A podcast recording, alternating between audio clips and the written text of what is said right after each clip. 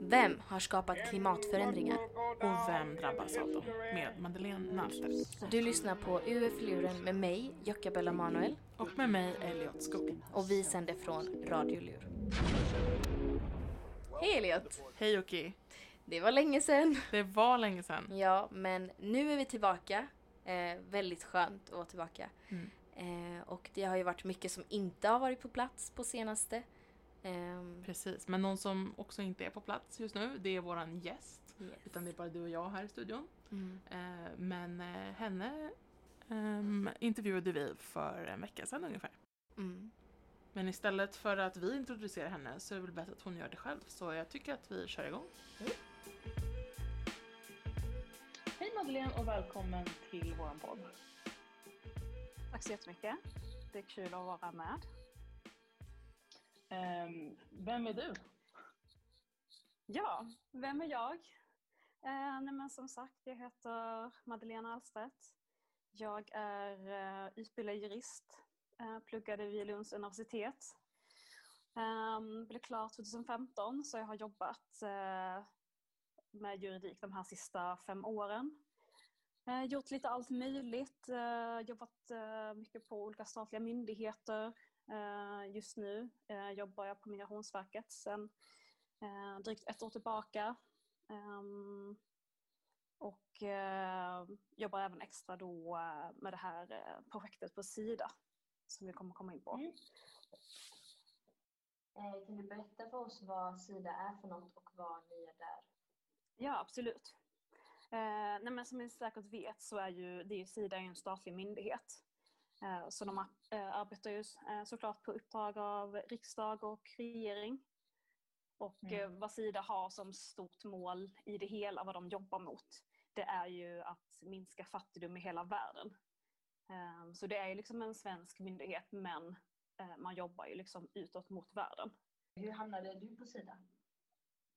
Ja, ehm, lite av en slump. Ehm, utan det är ju så att eh, sedan i början av året så har jag varit del av det här, eh, ett informationsprojekt som heter Sida Alumni.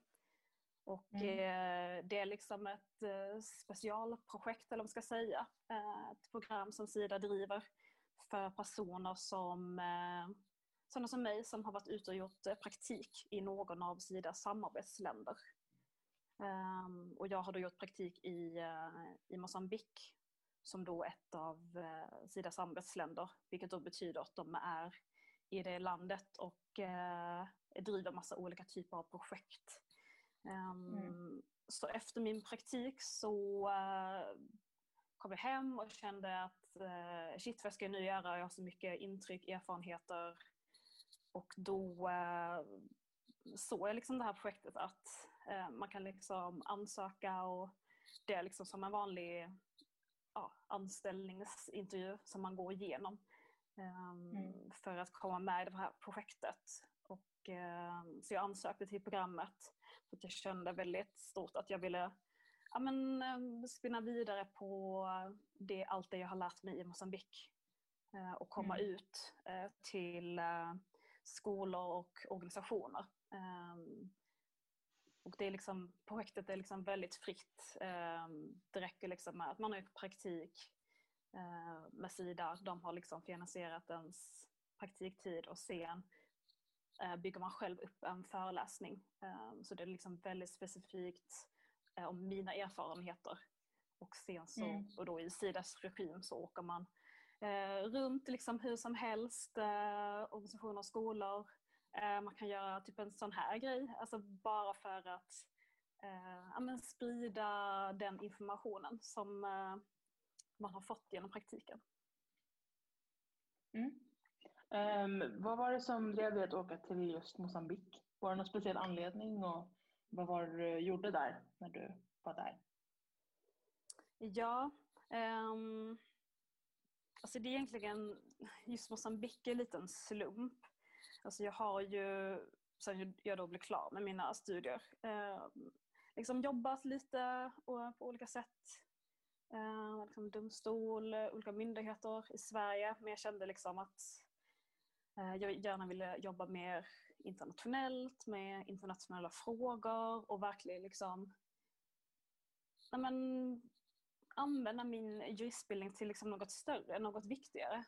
Um, vårt rättssystem är liksom um, fantastiskt i Sverige och uh, vi följer alla typer av FN-konventioner, mänskliga rättigheter, det är liksom inga problem. Så jag kände att ja, men jag vill ta upp det till liksom nästa nivå och göra lite nytta helt enkelt. Så att, mm. nej, men jag kikar liksom efter lite jobbpraktiker utomlands. Det är liksom lite svårt när man är svensk jurist men jag liksom ramlar över då Jordens vänner eh, som är en eh, organisation i Sverige och de sökte jurister till eh, deras eh, samarbetspartner i andra länder. Och ett av de länderna råkar då vara eh, Mosambik. Eh, så det, mm. att det blir just Mosambik det är liksom bara en slump.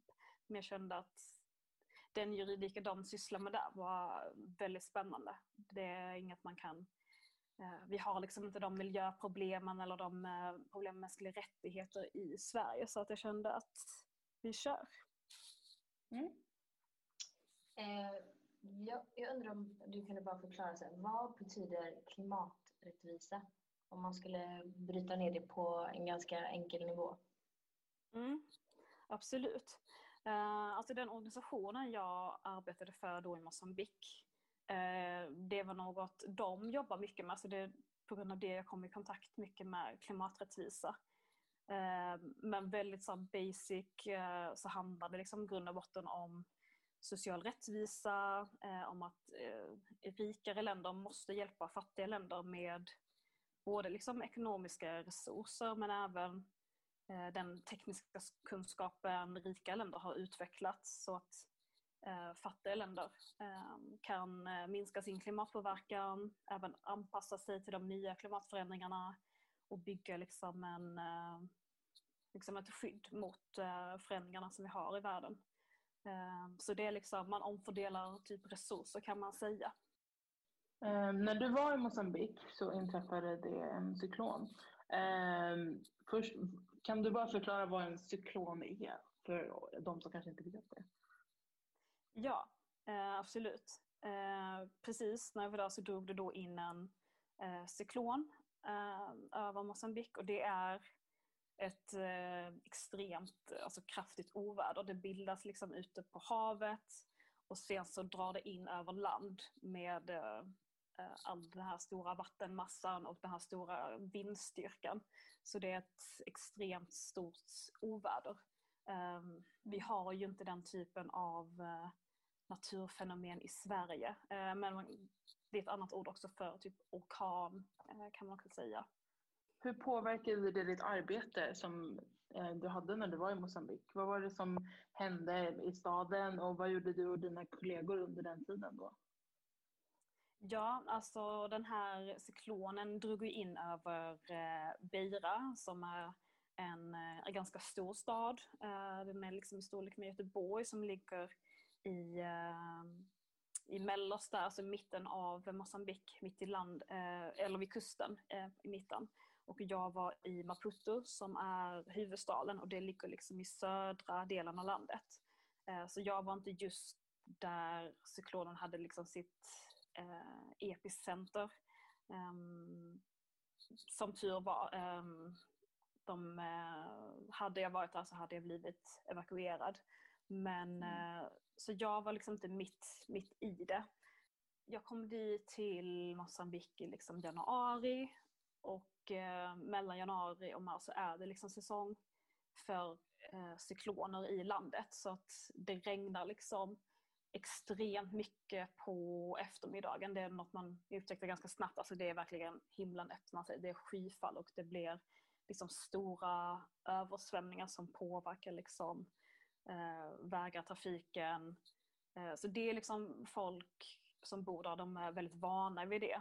Eh, mm. Det hade varit jättekonstigt om det hade hänt i Sverige. Då hade nog alla blivit eh, chockade och fått panik. Men det är liksom cyklonsäsong. Så att vi fick liksom information om att ah, nej, men en cyklon är på väg. Um, det är liksom inget konstigt, det var ingen som var, hade panik, var upprörd, utan det kommer liksom lite då och då. Men um, ingen hade ju någon aning hur allvarligt det skulle bli. Och den här cyklonen då, eh, Idai som den kallades, eh, skulle då visa sig bli den absolut eh, allvarligaste på över tio år som har träffat då landet. Um, så det var extremt knapert med info. Um, det, de som bodde i Beira, alltså det är cirka en halv miljon människor, um, de satt liksom kvar i sina hem, eh, de blev liksom inte evakuerade de visste liksom inte vad, vad som skulle komma, det visste liksom ingen. Ehm, och även om de hade vetat det så är ju majoriteten, för det första är Mozambique ett extremt fattigt land. Det är en av världens fattigaste länder. Ehm, och särskilt då i Beira att man har inte den resursen att lämna sitt hem. Man har ehm, ditt hem, eh, ditt väldigt enkla hem, det är liksom allt du har. Du kan heller inte lämna det. Ehm, så när den här extrema naturkatastrofen drog in över stan så satt det liksom en halv miljon människor. Ehm, och eh, som inte då hade blivit evakuerade och inte hade kunnat evakuera, sig själva. Ehm, så bara det är ju liksom extremt eh, allvarligt. I ett i-land så hade man ju haft all den informationen eh, på förhand och börjat liksom eh, förbereda den här staden för den inkommande orkanen. Man hade byggt upp skydd. Eh, ni har säkert sett liksom i media när orkaner liksom närmar sig USA, man spikar för fönster, eh, folk bunkrar mat. Mm. Alla som vill hjälper liksom staten till att nej, men de hämtas därifrån. Ingen i ett i-land ska liksom behöva vara med om det. Det är så, vi, det är så vår liksom, stat resonerar. Mm. Ehm, så extremt liksom soligt eh, såklart bara liksom ingångspunkten. Ehm, så detta ledde ju till eh, så himla onödigt men över tusen människor miste livet och ehm, hundratusentals människor miste sina hem. Alltså de här hemmen som man mm. bygger i Mosambik är absolut inte motståndskraftiga för något typ av väder. Eh, det, fall, det föll liksom som korthus kan man säga. Um, och det blev liksom extremt stora förödelser. Um, efter några dagar började det liksom spridas bilder på hela staden som var total förstörd. Um, det är liksom ändå en stor stad. Jag tänker liksom som Göteborg med allt vad det innebär. Liksom hem, skolor, sjukhus, allt var liksom bara eh, raserat. Ehm, så extremt fruktansvärt. Och det var extremt stora vattenmassor som ehm, också blev, klar, blev kvar liksom i stan. Så att eh, folk liksom drunknade av det. Eh, man försökte ta sin tillflykt upp i eh, tak och träd och sen så satt man liksom där och väntade på hjälp. Mm. Och då internationell hjälp för Mosambik har liksom inte de resurserna att man har någon slags räddningsaktion, man har inte eh, liksom helikoptrar som kan hämta folk, alltså båtar. Eh, så extremt eh, liksom förödande för just ett så fattigt land som Mosambik. Mm. Um, och som sagt, du frågar också vad jag och mina kollegor gjorde. Alltså vi, vi var ju inte där um, i staden. Um, och det tog liksom, vi visste liksom att en cyklon var på väg och sen så försvann liksom all uh, tele och internetkommunikation. Uh, mm. liksom, alla elledningar det bara föll ihop så att um, ingen visste ju någonting um, vad, som, vad som hände där. Många hade ju liksom Eh, vänner och liksom nära och kära men man kom inte fram eh, på någon typ av eh, kommunikation. Eh, så det blev liksom att folk bara ja, men, desperat liksom försökte ringa hela tiden, vad händer, ingen visste. Och sen så tog det liksom några dagar när man liksom började få igång lite, de första journalisterna kom dit och kunde liksom skicka ut bilder till resten av landet. Um, och då blev det liksom väldigt akut att man fattar liksom okej, okay, det här var mycket, mycket, mycket värre än vad vi någonsin hade kunnat tro. Liksom. Eh, när det liksom sprids bilder när eh, folk liksom sitter fast på tak. Alltså det, det är liksom så fruktansvärt så att eh, så det jag och liksom massa andra i Maputo, vad vi eh, gjorde, det var att eh, extremt snabbt så eh, samordnades det en hjälpaktion. Eh, mm. Unidos Pela som då betyder liksom tillsammans med Beida. Och eh, det bara liksom spreds som en löpeld över eh, sociala medier. Eh, hela stan visste liksom att eh, nu måste vi hjälpa till, alla måste hjälpa till. Um, man förlitar sig, i Mosambik förlitar man sig väldigt mycket på varandra. Man har inte det här sociala skyddsnätet, man har inte en regering, man har liksom, som kan gå in och skjuta in massa krispaket och pengar. Så att det var liksom så här, okej, okay, nu måste vi privatpersoner och eh, privata företag styra upp detta i princip. Eh, och såklart det internationella samfundet. Men Eh, och då gick den här hjälpaktionen då ut på att eh, 40 000 ton av, nej förlåt, 14 000 ton av förnödenheter. Eh, vi vet faktiskt inte var den summan kommer ifrån men jag tror man räknar ut att 14 000 ton kan man fylla ett stort fartyg med. Eh, man vill liksom bara maxa ett stort fartyg eh, och in med så mycket förnödenheter eh, som då skulle räcka så långt som möjligt till, till liksom en halv miljon människor.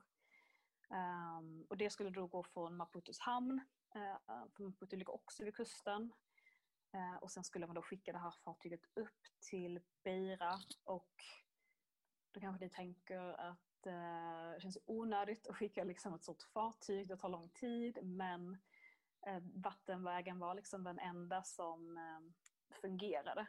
flygplatsen blev totalt förstörd, alla vägar dit de liksom bara rann bort. Så det var liksom mm. båt som gällde. Mm. Eh, så då var jag i hamnen i typ en vecka och bara tillsammans med en massa andra volontärer och bara liksom eh, packade mat och klädpaket alltså som vi hade fått eh, skänkt från alla möjliga håll. Och packa liksom olika typer av, men, som ett matpaket som skulle räcka till en familj under x antal dagar. Eh, och då la man in liksom, ja, men, ris, olja, stearinljus, eh, kanske välling, eh, nej, men, lite mjöl, liksom, vad en familj behöver för att liksom, klara, eh, klara, liksom, klara sig. Um, mm. För man får liksom tänka att när väl den här cyklonen kom in, det var då folk fattade att okej, okay, men sticker vi inte nu så kommer vi dö. Och då, då har man liksom inte packat någonting så att eh, folk stack liksom eh, med typ kläder de hade på kroppen. Eh, så vi gjorde också liksom massa klädpaket eh, eh, för att liksom ha något slags basic helt enkelt. Ehm, så det var liksom väldigt hektiskt i, i hamnen. Eh, liksom ta emot alla donationer, packa de här, eh, sätta ihop in på fartyget. Eh, och det var liksom jättekul att vara där, det var liksom väldigt mycket engagemang. Och, eh, jättekul att liksom kunna bidra med, med, det lilla man kunde. Liksom. Och, eh, och till sist kom det där då fartyget iväg och det var liksom extremt efterlängtat av, av alla som bodde i Beira. De satt i princip bara och väntade på, på hjälp. Och när man bara sitter och väntar på hjälp så är liksom varje timme liksom bara fruktansvärd. Um, du, eh, du startade även ett eget initiativ, eh, en insamling på sociala medier. Mm. Varför valde du att göra det och hur gick det till? Ja, alltså jag kände att eh, nu var jag liksom på plats och det blev så himla det blev så verkligt. Alltså annars ser man ju kanske den här typen av katastrofer liksom hemma i Sverige, i media och då känner man liksom Gud, vad jobbigt, sorgligt. Man kanske liksom skänker en slant. Eh, det är så här, ja, vad mer ska man göra tror jag många resonerar. Men nu kände jag, shit, men nu är jag verkligen på plats. Eh, jag har en helt annan liksom, syn på det. Det är massa människor i min omgivning som känner folk som är drabbade, som inte hittar sina nära och kära. Så att jag blev liksom väldigt... Um, det blev så himla verkligt. Jag kände att jag har både tid och engagemang. Jag har eh, också liksom kontakter som kan skänka pengar. Eh, så att jag Eh, det var liksom väldigt eh, spontant att jag bara skrev ut liksom, på mina sociala medier, liksom Facebook, Instagram, att jag berättade liksom vad som hade skett. Um, och liksom bara, nej men helt enkelt alltså, swisha mig så ser jag till att uh, pengarna kommer fram. Alltså jag kommer själv se till att uh, jag införskaffar det som behövs och skänker det vidare. Och uh, det fick liksom ett extremt stort genomslag. Jag hade jättemånga liksom, vänner, familj, bekantas bekanta som bara men shit, eh, det är bara för att du är där. Det, annars brukar vi kanske inte skänka eller ge, ge, pengar men du är där, vi känner dig, vi vet att det här kommer liksom uh, gå rätt till. Um, så då fick jag ihop typ uh, i slutändan uh, över liksom 10 000 kronor. Och um, Ja, vad var mer? Förlåt. Nej, jag känner att jag bara pratar sorry. på. Nej, det är, det är därför vi intervjuar dig. Vi vill veta hur det gick för dig. Um, ja. Jag tänkte så här, det är ganska alltså, känt att eh, antalet klimatflyktingar har ökat. Um, mm. Och um, att så här, eh, utvecklingsländer till, i till exempel Afrika löper större risk att drabbas av klimatrelaterade katastrofer. Mm. Eh, till exempel i 2015, under 2015 så satsade ju Musikhjälpen på att samla in pengar till just det här då deras tema var ingen ska behöva fly från klimatet. Eh, har du märkt någon skillnad på engagemang liksom, från sociala medier eller annat om just här, klimatflyktingar och klimatrelaterade katastrofer? Jo, men absolut. Eh, det tycker jag. Alltså, idag eh, skulle jag säga att i Sverige, att, alltså ung som gammal, alla har koll på vad problemet med vårt klimat är. Eh, jag tycker det har fått ett väldigt stort utrymme i, i media, precis som du säger, liksom, Musikhjälpen har satsat. Eh, väldigt stort liksom, utrymme att vi pratar extremt mycket i Sverige om klimatsmarta vanor, att vi ska flyga mindre. Vi har typ kommit på ett nytt ord, liksom flygskam. Eh, vi snackar liksom elbilar, äta ekologiskt. Eh, alltså det är liksom trendigt att vara klimatmedveten också, vilket är mm. skitbra. Det är liksom allt från att ja, men, eh, dina kläder ska också vara klimatsmarta, ja, men mer second hand kanske. Var kommer den här mm. bomullen från? Eh, till att du ska äta lunch som är närodlat, du ska åka på semester, Eh, särskilt i år, men det är kanske också andra orsaker. Man bara, nej men semester, hemsemester, alltså vi kör en semester hemma, skitbra för klimatet.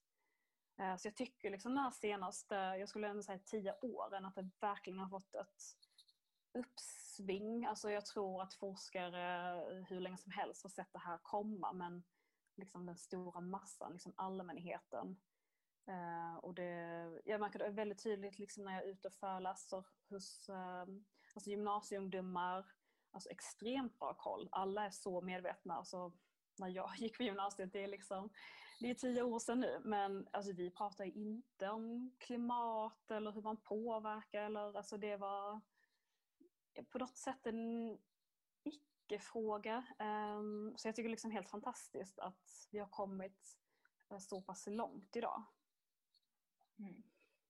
Um, alltså, vem och vad är det som påverkar klimatet mest? Alltså, vi vet ju att vi som bor i um, de rikare länderna uh, är ett väldigt stort problem av uh, naturkatastrofer och uh, klimatförändring. men alltså, vem och vad är det som påverkar mest? För jag kan tänka så här att um, vi kan göra väldigt mycket personligen, absolut. Liksom mm. äta ekologiskt och närodlat. Men sen i slutändan så det som vi som individer kan göra, det är kanske inte det som uh, alltså, har mest påverkan på klimatet ändå. Det är ju mm. stora industrier och sånt. Uh, vad, vad tycker du uh, ja. om det? Absolut. Ja precis, som ni säger. Alltså att, um, det, forskningen visar ju att um, de här klimatrelaterade naturkatastroferna drabbar eh, framförallt Afrika, eh, framförallt fattiga länder. Och det är bara hur det ligger rent geografiskt, eh, att det har blivit så. Eh, och precis som ni säger så just människorna i Mosambik har inte jättestor klimatpåverkan men de har ändå hamnat i liksom den här eh, i liksom en klimatkris och det, är, det visar också forskning att det är orsakat av både historiska och nuvarande utsläpp från eh, alltså i-länder. Eh, så det är ju vi som är det stora problemet. Så sen som, som ni också säger att ja, det kanske är inte en, min weekendresa till London liksom, en gång om året. Det kanske inte är den som ger mest klimatavtryck utan eh, absolut att vi privatpersoner kan påverka men eh, det är liksom i det stora hela så är det ändå eh, länder och länders industrier, hur man driver sin ekonomi. Det är där de stora utsläppen finns och det är där man måste mm. gå in och satsa eh, och reglera på olika sätt. Alltså det är klart att det, ja, i det lilla, men det kan inte spela någon roll om alla i Sverige hade köpt second hand om ingen i mm. USA gör det. Eh, alltså, Nej, vi är ett så pass litet land. Men vad är det som görs och har gjorts på den globala arenan för att förhindra klimatförändringarna? Mm. Ja, men alltså klimatet det har ju varit liksom en het fråga väldigt länge och man har liksom eh, avtal på avtal att alla vän, eh, världens länder liksom kommer överens. Nu ska vi liksom nya mål, eh, sänka koldioxidutsläppen. Eh, ehm, så det har ju varit på tapeten länge. Man har ju sett trenderna. Um, och senast nu 2015 så kom ju samtliga FNs medlemsländer uh, överens om uh, de globala målen och ett av de målen handlar om hur uh, vi ska då bekämpa klimatförändringarna. Och sen så klart också Parisavtalet um, som också kom till 2015 på FNs klimatkonferens i Paris. Eh, som också handlar om liksom minskade utsläpp av växthusgaser, klimatanpassning, också omfördelning av ekonomiska medel eh, för att hjälpa de som drabbas av klimatförändringarna. Så att man jobbar ju väldigt mycket på väldigt hög nivå. Sen såklart har EU också eh, sin liksom eh, eh, vad jag tänkte. Ja men EU jobbar också väldigt aktivt och sen så jobbar Sverige väldigt aktivt. Alltså, det går ju liksom i, i, på många olika nivåer. Men mm. precis, i det stora hela så är det ju liksom FN med globala målen och Parisavtalet. Det finns ju 17 millenniemål eh, mm. som vi många känner till. Eh, men vad fokuserar mål 13 på? Ja, precis. Eh, mål 13 det, det handlar ju liksom om hur vi ska då bekämpa klimatförändringarna. Ehm, det har liksom inte varit ett mål innan utan nu är det liksom väldigt specifikt att ehm, vi måste lösa klimatkrisen. Ehm, och enligt FN så är just mål 13 också det mest akuta eh, som vi måste liksom agera på. För att den negativa utvecklingen det går så himla snabbt och det är väldigt svårt att eh, reparera. Liksom, när man har isarna smält och har de smält, det är liksom svårt och det går så himla snabbt. Jag tror alla ser de här före och efterbilderna um, som cirkulerar liksom sociala medier. Uh, för tio år sedan såg det ut så här, uh, liksom mm. vad som helst i världen och tio år efter, ja men då ser det ut så här. Det, är liksom, det går väldigt snabbt. Uh, så det är det mål 13. försöker liksom ja, men sätta upp mål hur vi ska liksom bekämpa Eh, just klimatförändringarna. Men sen är det också mål som FN har sagt, eh, satt upp och sen så har FN samtliga medlemsländer skrivit under på det här. Men sen är det upp till länderna att uh, göra något åt detta och följa detta. Alltså FN har liksom inte den makten att säga till varje Nej. enskilt land vad de ska göra. Sen, sen så är det upp till vi i Sverige har skrivit under detta men hur ska vi nu uppnå mål 13? Mm. Eh, vad är det, hur går det för Sverige då? Hur, vad gör vi för någonting? Ja, alltså om man bara pratar då klimatmålet, mål 13. Eh, för det är högt och lågt på de här eh, de globala målen eh, och vi har ju nått eh, flera av dem, liksom, rätten till utbildning och så vidare. Och så vidare. Men alltså, vår största utmaning är också mål 13. Eh, alltså, FN har liksom, eh, gått in och värderat vad vi har gjort och de menar liksom att vi har inte gjort tillräckligt. Och eh, en väldigt stor utmaning för Sverige är hur vi ska konsumera på ett hållbart sätt. Eh, vi är liksom ett väldigt rikt land, vår befolkning har råd att eh, konsumera allt. Liksom. Alltså vi kanske alltid, de flesta i Sverige kan alltid liksom köpa nytt. Ehm, vi återvinner liksom inte så mycket för att vi, vi behöver inte det. Inte som i, i Mosambik där man gång på gång liksom lagar grejer och ser till så att ja, men det ska överleva några år till. Vi lagar de här kläderna. I Sverige är det så här, köp, eh, släng och köp nytt. Så att vi konsumerar liksom extremt mycket och eh, enligt liksom Världsnaturfonden så konsumerar vi som vi hade 4,2 jordklot. Eh, och då är vi liksom 10 miljoner människor. Eh, för att tänka på alla andra i-länder som konsumerar extremt mycket. Så att det går sådär, det går framåt. Eh, vi kämpar på. Men eh, det behövs ju mer drastiska eh, planer såklart. Mm. Eh, alltså, vi ser också i världen att det är u-länder som faller offer för vad i-länder mm. eh, liksom gör klimatmässigt, hur vi hanterar som sagt vår ekonomi, eh, uppbyggnaden mm. av våra industrier och, och så vidare. Mm. Eh, och eftersom att det är i-länder som ligger bakom till mesta delen i alla fall mm. eh, så undrar jag vad det finns för typ av, nu har du nämnt internationell hjälp, men mm. om det finns en established redan internationell hjälp för i, alltså u-länder som mm. drabbats, alltså som drabbas av vad vi, eh, vi lever. Om det redan finns en, en färdig, inte institution, men hjälp Precis. Alltså, I Parisavtalet som jag nämnde innan, eh, som också eh, alla FNs länder har skrivit under på, eh, senast då Syrien. Eh, och det, det, mm. det ser man också säkert i media. Eh, Parisavtalet är det som Trump, USA eh, liksom gärna vill gå ur, men de har inte gått ur det än. Så just nu är det liksom alla, världens alla FNs samarbetsländer som har skrivit under på detta. Och i det avtalet så, så, har man liksom, så framgår det då att eh, världens rika länder från och med då 2020 ska bidra med 100 miljarder dollar årligen för att minska skador eh, på grund av klimatförändringar mm. till fattigare länder. Men det börjar ju 2020 så jag vet liksom i praktiken inte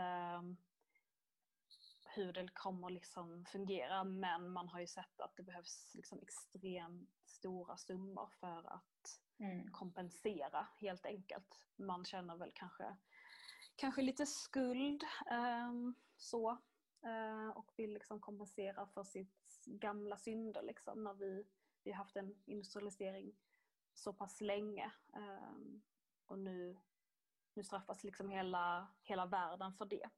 Så att, eh, mm, det är mycket pengar som ska omfördelas. Så jag tänker liksom mm. bara den här cyklonen i, i Mosambik, alltså den, den kan man inte stoppa med pengar. Alltså den, den kommer ju utvecklas på havet och dra in, det går inte att stoppa den. Det, de pengar man då kan använda, det, då får man se till att eh, evakuera människor eh, och se till att bygga liksom rejäla motståndskraftiga hus. Eh, man får kanske omförflytta människor, att man kan inte längre bo eh, till exempel vid kusten i Mosambik. Ehm, så det är jättesvårt att säga men det finns ju liksom typ öar som har sjunkit under och där man har köpt eh, nya öar för att flytta hela sin befolkning. Ehm, mm. Till sist så känns det som att det handlar om att man måste om, alltså flytta folk mellan olika länder. För vissa, eh, vissa områden i världen kommer man i framtiden liksom inte kunna bo på. Där det kanske blir eh, extremt var, varmt. Det går liksom, man kanske inte att odla där längre. Eh, mm. då, om man fortsätter då pumpa in pengar för att folk ska liksom Eh, Det är klart att man då kan skicka mat, ja men då får ni mat, ni kan inte odla själva. Men det känns som det inte är någon hållbar lösning. Så att, ehm, absolut. jag känner att jag inte är tillräckligt insatt men det är liksom, för jag ser liksom att hur, det går inte att stoppa. Eh, utan då Nej. får man liksom bygga eh, motståndskraftiga, liksom, eller som i, i Holland där det håller också på att eh, svämma över men där bygger man ju upp liksom vallar. Eh, men hur länge kommer det hålla? Eh, så, så att eh, ja, det skulle vi får, vi får se. Ja, verkligen. Vi Det, se. det känns lite som att vi, ehm, vi jobbar mot symptomen istället för själva sjukdomen. Liksom, Om man Mm. ska eh, använda de här orden. Att vi Absolut. försöker att jobba för att ah, nej det här händer då ska vi flytta de här och Mm, ehm, hjälpa klimatflyktingar. Och, mm. Men när vi, det vi egentligen borde fokusera på är det som skapar alla de här problemen. Absolut. Ehm, Absolut. Ja, vi försöker släcka liksom eldarna som uppkommer istället för att eh, okej, vi får kanske liksom eh, sluta med fossila bränslen.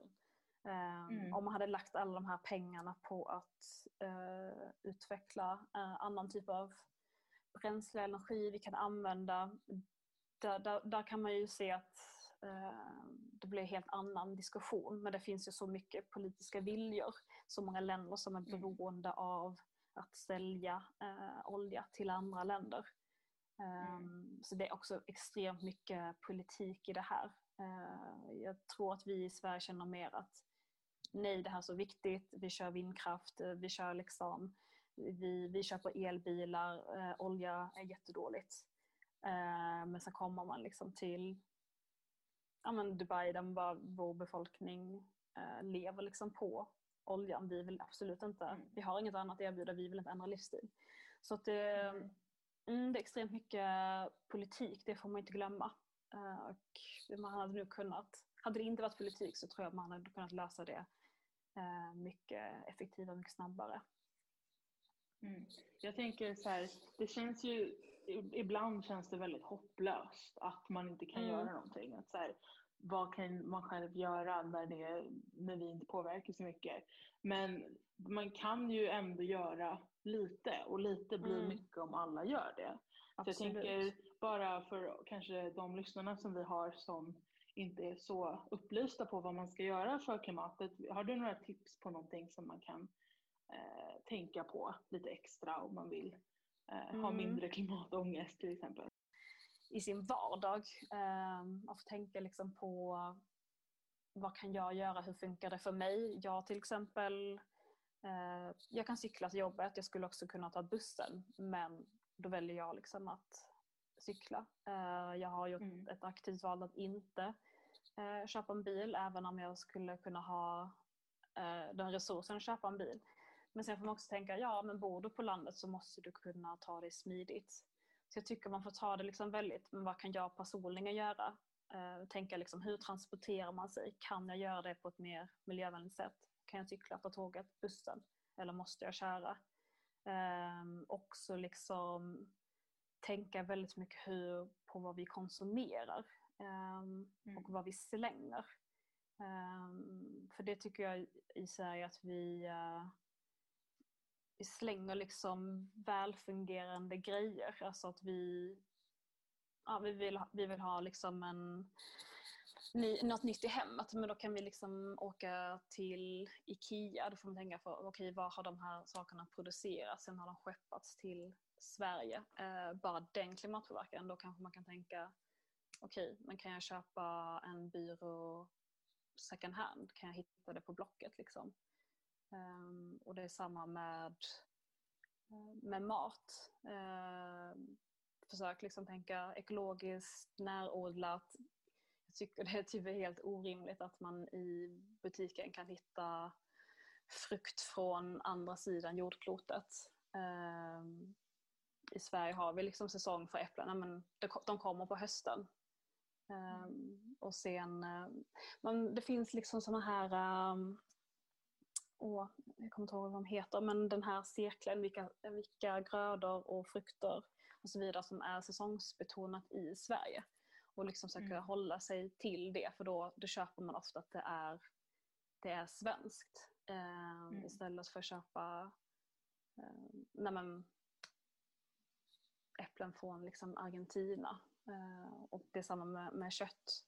Eh, just kött är ju, alla vill ju inte bli vegetarianer och veganer och det tycker jag också är helt, helt okej. Eh, men Mm. just kött har också extremt stor klimatpåverkan så då tänker jag att ja, men, köp närodlat, köp svenskt. Eh, så har man i alla fall gjort sitt istället för att köpa liksom där kan man också se i butiken att ah, men det här kommer från Brasilien, vilket är helt galet. Och det är ändå så pass, Mm. liksom, det kan vara billigare ibland. Då får man tänka på, okej, eh, vad har det för klimatpåverkan om det ska skeppas liksom, ända Ja, till Sverige? senare. Absolut. Men eh, tack så jättemycket för att du ville vara med oss och prata om det här ämnet. Eh, Ja men tack själv. Det var jätte, jättekul att få en förfrågan av er. Alltså superkul. Och det är så intressant att höra från någon som faktiskt har varit med och hjälpt till och varit på plats på när det blir en naturkatastrof. Men vi är jättetacksamma. Och eh, vi kommer länka även din eh, profil så ni kan alltid hitta Madeleine på eh, Sida Alumni. Så kan ni gå in också och utvärdera. kan Mm. man göra. Tack så mycket. Ja, tack så jättemycket. Tack, hej hej.